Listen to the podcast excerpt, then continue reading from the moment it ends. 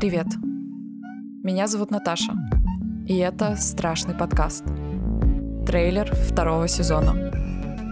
В первом я приглашала гостей и просила их поделиться опытом, рассказать, какую роль страхи занимают в их жизни и как они научились с ними работать и справляться. У меня появилось еще больше вопросов, на которые я хочу найти ответы. Почему мы так по-разному его объясняем? По-разному чувствуем? В чем разница между страхом, тревогой, паникой, ужасом? Кажется, страх стал занимать слишком много места в нашей жизни. В этом сезоне не будет гостей. Я попробую исследовать это состояние, эмоцию, и пока не знаю, куда это меня приведет.